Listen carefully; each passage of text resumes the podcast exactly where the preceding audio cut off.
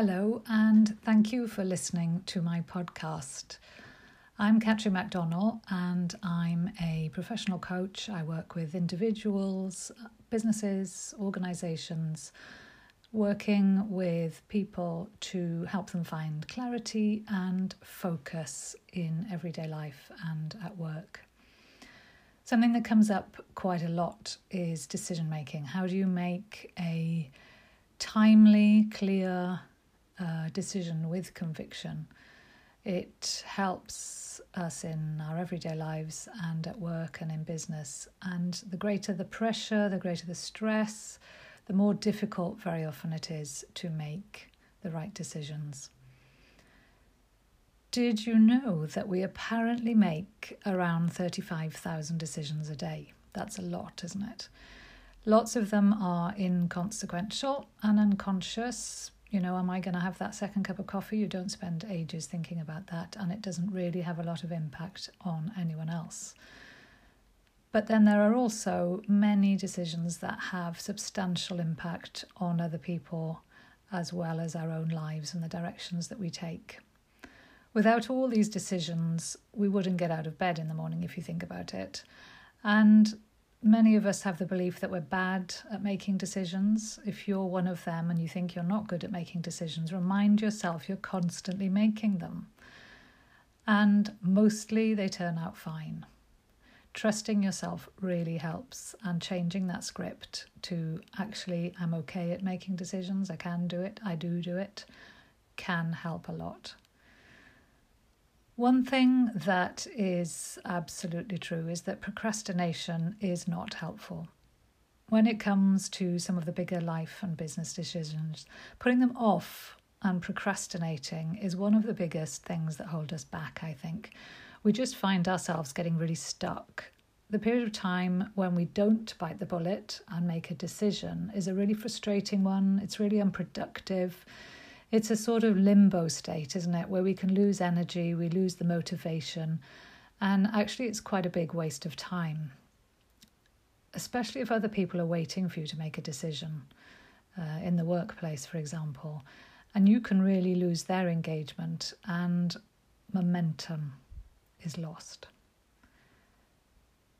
So, something that's different to procrastination is actually deciding not to do anything. So, making that decision actually, we're not going to do anything for the moment, we will check in in X amount of time, is a decision in itself. The outcome is different to that of procrastination. Decide it, make sure you then leave the question or issue and don't go back to it continually, ruminating, going round and round and round and beating yourself up, wondering what might have been. It's a good thing to give yourself a time scale decide we're not going to do anything for a clear period of time and then put in a date for revisiting it. This is much, much better than going over and over and over something with no firm decision and just putting it off.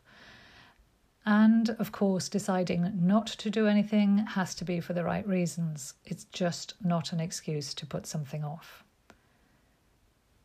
Taking action, of course, is a really good option because then you're moving forward. You've broken the status quo. You're giving yourself the opportunity to start getting insights. You'll never know what taking action will bring until you actually do it. You can go through all the scenarios, but you'll never know for real until you take that step. A really good quote that I like, that is very, very useful when it comes to decision making, is take action and insight follows. So even if you take the smallest step forward, the smallest action, then you can start testing, then you can start finding out, getting the insight that you need. And what if it turns out to be a bad decision? Well, to start with, what is a bad decision? That's very subjective, isn't it? I like to think there's no bad decisions, it's just the opportunity to learn. And it's you that chooses to label it as bad. What if you reframed it and called it something else? What if you called it a chance to learn, an exploration, fact finding mission, a curious project, whatever words you decide to use? Think about it as finding out, gaining insight on something that you never would have otherwise. You're doing what you think is right with the information you have at that moment in time, and that's all any of us can do. And even with the big decisions, the big business decisions, if you can break them down into small decisions with time scales, you can keep on checking in and going, okay, so now we need to make the next decision. Where are we with this? What insights have we got? Very often with decision making, we need to do some research, we need to get some data. But not everybody has the same attitude to data gathering. Some people will spend months researching a new washing machine, for example, um, only to find out that actually the one that they needed is now double the price or has gone out of stock. Other people will just jump on and buy the first one that they see, and they'll never give it another thought as long as it works, as long as it does the job. They just don't think about it, they don't ruminate. There is some balance to be had there, isn't there, when it comes to business and life decisions that are more important and have different consequences to buying a washing machine. But what is the right amount of data gathering? What is the right amount of research? I mean, you could go on forever finding more data. You can go on all sorts of rabbit holes, can't you? But you can make the situation worse if you keep people holding on for a long time. Your staff or your team might get frustrated. They might get confused with all the data. It's really hard to make a clear decision then if they've just got too much information. Here, it's really, really advisable to give yourself a time scale. Give yourself a period of time for research and information gathering, and then a deadline for the decision.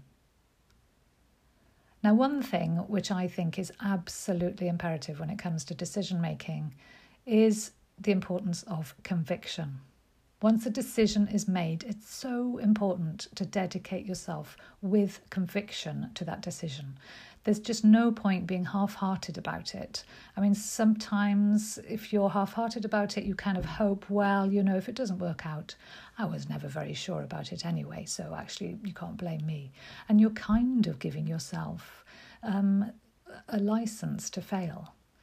Conviction is so important. Get behind your decision, remain open minded then. That after a certain amount of time, after a deadline, um, you can then say, okay, let's let's go back, let's evaluate. Let's look at what all the insights are. Where are we? What is the next decision that we need to make? If certain aspects aren't working, you can tweak. You can come to making another decision. You can say that you need further research or data. It's useful to remember that each decision we make is not the last one. There will be more after that.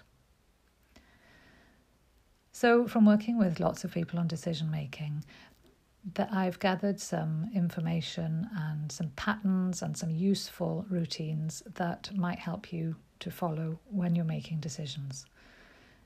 So, to start with, I always think of definition. How would you define succinctly what the decision is that needs to be made? Because that's really important, isn't it? If everybody's a little bit vague about what the decision is, you might get a slightly unfocused or unclear outcome. Then consider others. Who's affected by each option? Do you need their support? Do you need their buy in? If so, it's really useful to work with them to make sure that they're engaged and motivated by the process. A top down decision that's just imposed on a team isn't always taken on board in the same way. I understand it's not always possible or appropriate to ask others or to involve others. Then, outcome. What would you like the outcome to be? There always needs to be an outcome, doesn't there, from a decision? And once you've worked out the outcome, you can consider the options. What are the options and which one best aligns with the desired outcome? From this, you can look at consequences. What are the consequences of each option? You need to take it a step further. Think, okay, so if I do this, what might happen? There will be good and bad, there will be risks. Can you mitigate the risks? How can you address the risks? You should, by this stage, be narrowing down the options to the ones that best align with your desired outcome. And you should be getting enough information to move forwards towards making a decision. You might have some gaps in the information and data, and if so, set yourself a deadline for gathering this. Once all of this has been done, it's time to choose, to make the decision. And then, just as we defined the question, the decision that needed to be made at the beginning, now it's really useful to define clearly what you've decided to do with the timescales. And from that, you need actions. What do you need to do? Who else is involved? Who else needs to take on some actions? You can allocate responsibilities if that's necessary. Set a timescale, as I said, set clear milestones for the actions needed and a date for when you'll check in and evaluate. And then commit. Get behind it with conviction, whilst keeping an open mind and accepting that some tweaks, changes might be made in, if the outcome isn't met. So if you work through that, and this is all on my website in my blog, you can step through it and it really helps you shape and get the confidence behind you to make these decisions. Some questions that are really, really useful to ask when you're facing um, a big decision is to ask yourself what if you couldn't fail? What if you could only learn? Fear of failure, failure is a huge obstacle, isn't it, when making decisions? In general in life. And I have got a podcast on this if you want to have a little listen to that. You know, what impact does fear of failure have on us? Another question is what if you trusted yourself to make the best decision available to you? Trusting yourself in so many areas in life is absolutely imperative. And when it comes to decision making, if you don't trust yourself, you'll keep on questioning yourself, you'll keep on doubting yourself and you won't have that conviction that's needed. Ask yourself is there something else holding you back? There might be a fear of what other people think, for example. And there's a whole host of things on my podcasts around what might be holding you back. So, what sort of things can get in the way of effective decision making? As I said, that kind of lack of self belief, that lack of trust. You'll never feel you're making the right decision if you're always questioning yourself. There's also that refusal to face up to the need for change. You might not like change. You might put it out of your mind. You might put it off. But most decisions lead to change, don't they? There might be too much attachment to the unknown, or to the known, I mean, and, and to the fear of the unknown. So you're attached to what you know, to your daily routine, to the things that happen that you feel comfortable with. And that really creates a resistance to making a, a quick decision, particularly. You might, as I was saying earlier, have this need for more data, for more information, but very often this is an excuse, isn't it, to procrastinate. Make sure that you're aware of this. Call yourself out on it. Give yourself a time scale. Something that is more difficult perhaps to um, address is the fact that you need to reach a consensus. If you're working with other people, with a team, and everybody needs to agree, that is quite a challenge. And, you know, deadlock does happen. It's really helpful beforehand to agree what might happen if we can't reach consensus. So you've got an outline, you've got a framework around it if there is disagreement. If you don't need consensus with a team, but you're an advice or approval junkie, similarly, you'll find it difficult to make decisions, especially if they impact other people or if you don't get validation. Give yourself a deadline, make the decision. And it can help to listen to your gut instinct. Which brings me on to gut instinct and intuition. How much of a part does intuition and gut instinct play in decision making? This really depends, doesn't it? It depends on so many different things, particularly on how other people will be impacted. You can listen to your gut and do something for yourself that might not impact others, and the consequences might not be so bad. But if it impacts others, you need to be able to explain why you made that decision. And so that intuition needs to be balanced with insight, research, and experience and evidence. So that then going with your gut instinct really does increase your level of conviction because you've got that background information. If you just rely on your instinct and have no insight or evidence or research, then your emotion might skew the decision. Sometimes this is okay if it's not, you know, a big decision that's going to impact other people and there's little risk. But really, in business and some of the bigger life decisions, or if it's going to impact other people, you need to really get some other information together as well as listening to your intuition. Again, once a decision is made, you need to follow quickly. Make sure that you act quickly. Having a lag after a decision has been made, you just lose impact, you lose momentum. With decision making, practice makes progress. As with so many things, the more you do it, the better you get, the more you trust yourself. And so you can start challenging yourself, especially if you think you're an indecisive person, to actually get a bit of boldness, um, get a bit confident with the smaller decisions. So the inconsequential decisions, you know, the kind of what's on a menu. If you're really dither around what to eat, what's on a menu, time yourself. Say, I'm giving myself 10 seconds to choose. And then, you know, what's the worst thing that happens? You might see somebody else has something you would have liked to have had, but you know, it's not a big problem. Have a bit of fun with it. Start challenging yourself to make quicker decisions with more conviction. And you'll find that you start trusting yourself on the more important decisions, and you'll find that you feel a little bit more decisive. Which is all part of challenging your beliefs, isn't it? You need to challenge your beliefs around decision making. If you think, I'm an indecisive person, oh, I'm no good at making decisions, you need to challenge it because you're going to have problems making decisions, the bigger ones particularly. So ask yourself, what would it be like if you were good at making decisions? What if you were to become more decisive? Start convincing yourself that you are decisive and confident. And tell people, stop saying, oh, I'm no good at making decisions.